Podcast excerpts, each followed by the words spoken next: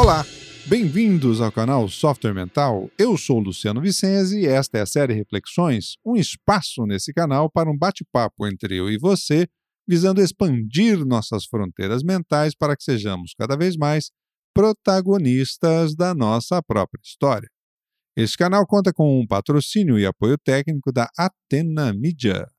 O canal Software Mental conta com duas séries de conteúdo, as entrevistas com convidados especiais e a série Reflexões, onde você é minha convidada, meu convidado. Você pode curtir mais os nossos materiais no nosso site www.softwaremental.com.br. O tema de hoje é o pilar 2 do Mindset da Abundância, a capacidade de lidar com o diferente.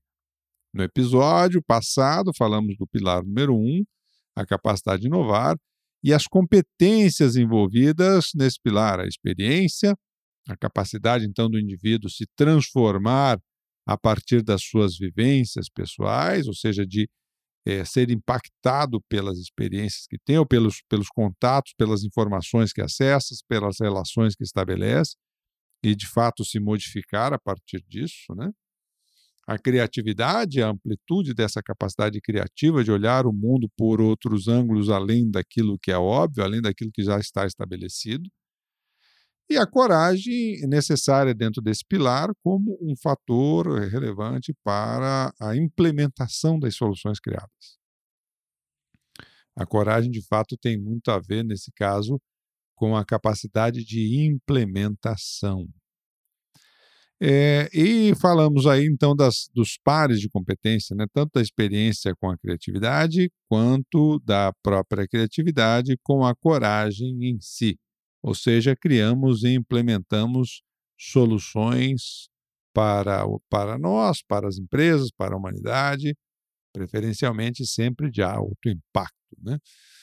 É bom lembrar que dentro do diagnóstico de mindset, por exemplo, é, isso vai de um nível 1 mais próximo à escassez, ou muito fortemente tendente à padronização, a um nível de, de abundância número 10, ou seja, onde o indivíduo de fato consegue criar e implementar soluções de alto impacto para a sociedade de modo geral, para o mundo. Né?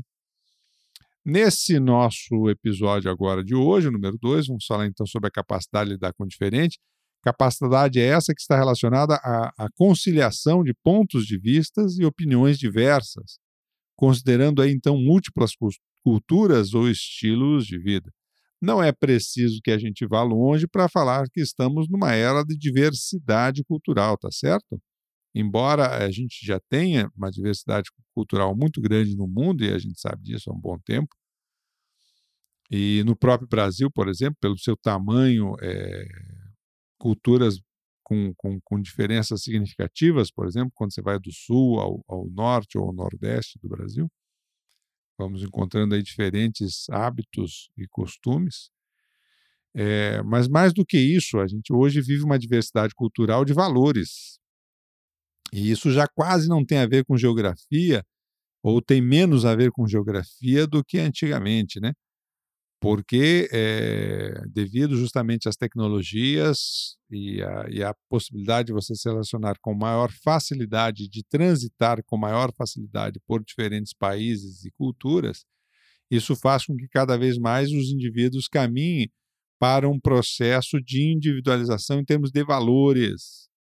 Ou seja, isso tem que ser visto positivamente, obviamente, porque é, nos leva a, a sair daquele estilo manada daquele senso de rebanho onde todo mundo parece agir conforme a sua programação genética. Cada vez mais caminhamos para um mundo de diversidade de ideias, opiniões e valores, obviamente aí dentro de um aspecto não muito positivo, com uma, eh, uma, um gap moral às vezes muito grande, porque então você vê excessos é, depreciativos para a vida humana, para a condição é, da nossa sociedade de modo geral, com principalmente daqueles indivíduos que passam a, a defender os seus pontos de vista de forma radical, querendo impô-los aos demais. Então, para que a diversidade ela se torne positiva, construtiva, é necessário que ela agregue valor e não que ela se torne uma luta é, de ideologias.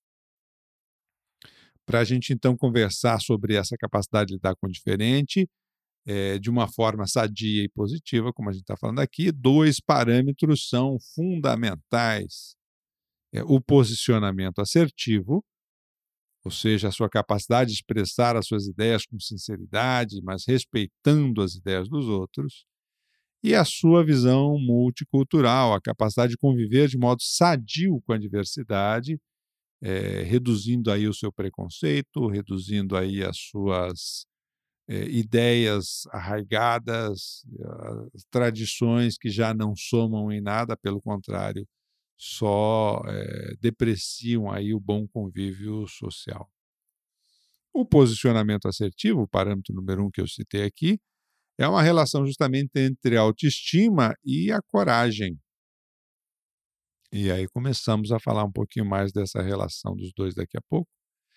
E o, a visão multicultural, outras duas competências socioemocionais entram aqui, a autonomia e a experiência. Vamos conversar como é que essas competências se relacionam aqui. A coragem e a experiência já foram citadas no episódio passado nas suas relações com a criatividade. Aqui, elas agora têm relações com outras duas competências socioemocionais, a autoestima e a autonomia. E os resultados de análise são seguramente diferentes. Então, aos poucos, a gente vai começando a entender é, a nossa complexidade em função das interrelações de diferentes, competências socioemocionais é, nas nossas manifestações cotidianas, seja nas relações mais próximas, aquela relação um a um, ou seja nas relações mais é, coletivas que temos, né? Então vamos falar um pouquinho aqui sobre o posicionamento assertivo. Posicionamento assertivo, comunicação assertiva, é um tema bastante discutido nas empresas e, e, e não raro com pouca compreensão da sua natureza. Sabe-se apenas a diferenciação daquele indivíduo que não fala, ou, está sempre quieto na dele, o passivo né, na, na comunicação. Sabe-se daquele que é o agressivo na comunicação, que tem uma comunicação mais impositiva, que atropela os outros. É, Sabe-se daquele passivo-agressivo, que é aquele cara que nunca fala para a pessoa certa, na hora certa, está sempre comentando nos bastidores, está sempre comentando com terceiros, mas não fala para a pessoa que tinha que falar. E aí a frase comum que a gente mais escuta nas organizações é: ah, o cara precisa ser mais assertivo, você precisa ser mais assertivo. Mas nem sempre se entra a fundo sobre que fatores ou competências socioemocionais estão relacionadas a essa assertividade. Duas delas são fundamentais. É, a autoestima e a coragem. É claro que isso é, pode ter relação também com o, o, o, nível de temperamento do indivíduo e se ele tem uma característica mais introvertida ou extrovertida. A confusão que se faz é entre a introversão e a timidez. A introversão é aquela pessoa que ela fala pouco, mas quando ela precisa falar, ela fala tudo o que precisa falar com todas as letras para quem tem que ouvir. Então, a introversão, ela não é timidez.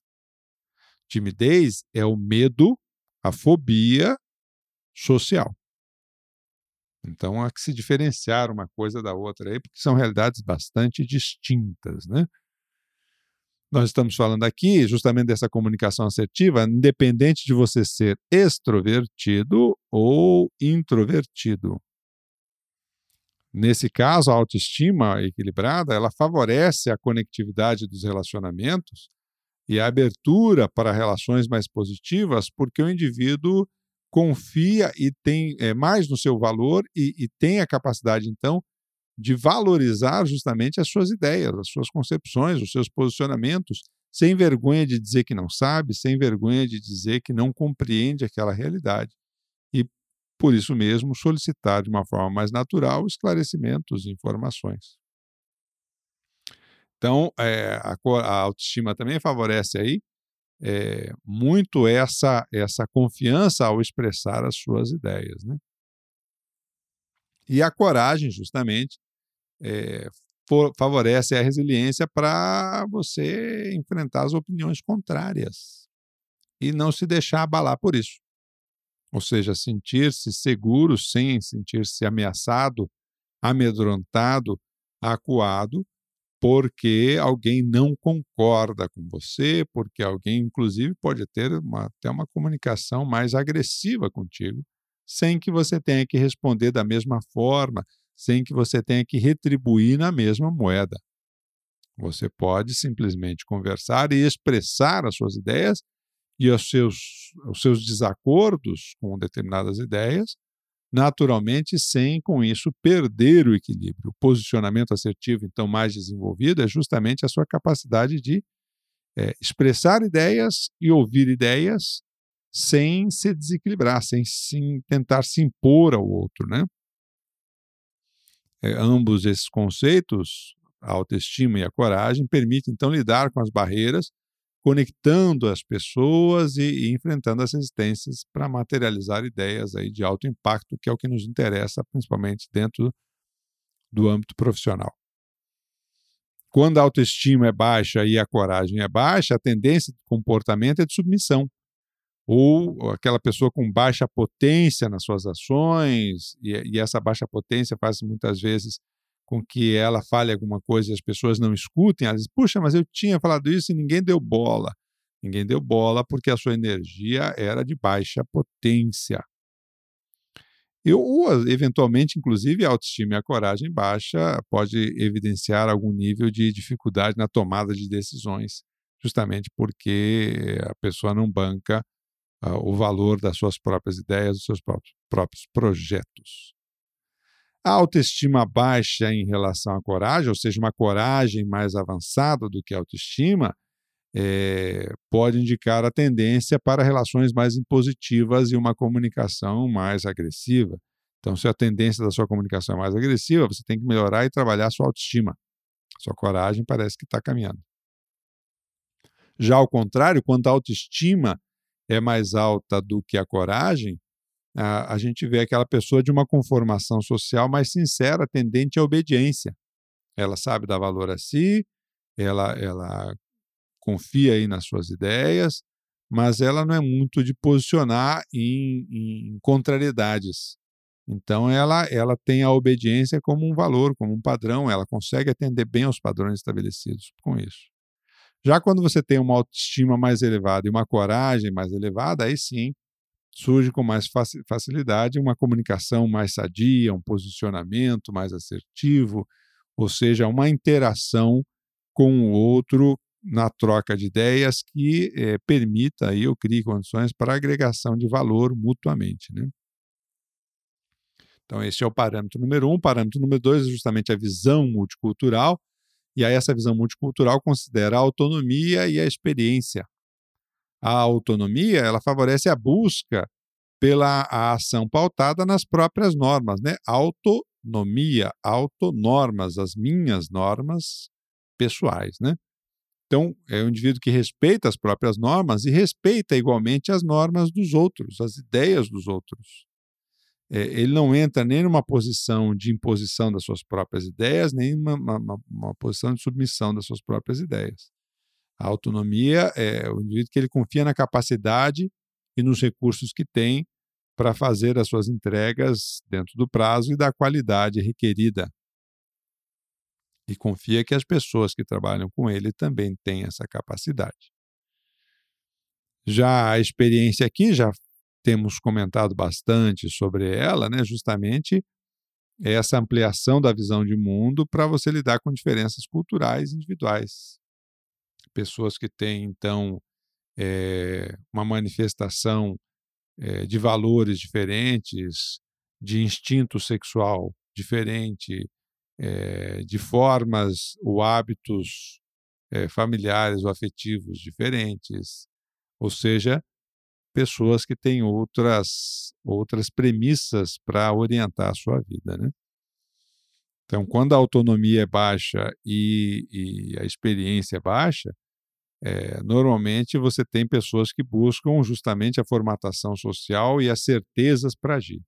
Então, aquela pessoa que ela precisa ter certeza para agir, normalmente ela tem uma, uma autonomia e uma experiência baixa. Quando a autonomia é baixa, mas a experiência já é mais ampla, normalmente é porque o indivíduo está usando essas experiências para reafirmar conceitos prévios. Então, é, ela, essa experiência não está sendo traduzida na aquisição de novos valores, no revisitar os seus valores pessoais, no rever as suas posturas ou critérios de vida na tomada de decisão, por exemplo. Quando a autonomia é alta em relação à experiência, ou seja, temos a situação contrária, normalmente o indivíduo ele não tem problema de se posicionar. É o cara que entra no carro e quer dirigir, tem ideias próprias, mas é, normalmente tem um filtro seletivo é, na sua audição quando vai escutar ideias que são diferentes das suas. Então é aquela pessoa bem posicionada e gosta gosta quando os outros dizem e, e confirmam seus pontos de vista e não gosta e não aceita muito bem quem pensa de forma diferente. E justamente a autonomia alta com a experiência alta favorece o convívio sadio com a diversidade, incluindo a troca de ideias, incluindo o aprendizado mútuo, né? Muito bem, vamos chegando aí ao final desse episódio número 2 dos Pilares do Mindset da Abundância, e eu vou fechar esse esse pilar aqui com uma frase do Nietzsche. Abre aspas. Por vezes as pessoas não querem ouvir a verdade porque não desejam que suas ilusões sejam destruídas. Fecha aspas. Nietzsche nos traz aqui então justamente que a dificuldade em lidar com o diferente é justamente uma característica da pessoa que ela tem o seu modo de vida estabelecido e não está aberta à interação com modos de vista é, de, de vida, perdão, diferentes do seu. Não quer que as suas ilusões com, com que aquilo que existe dentro da sua cabeça seja de fato é, impactado por novas informações, possibilidades, alternativas. Muito bem.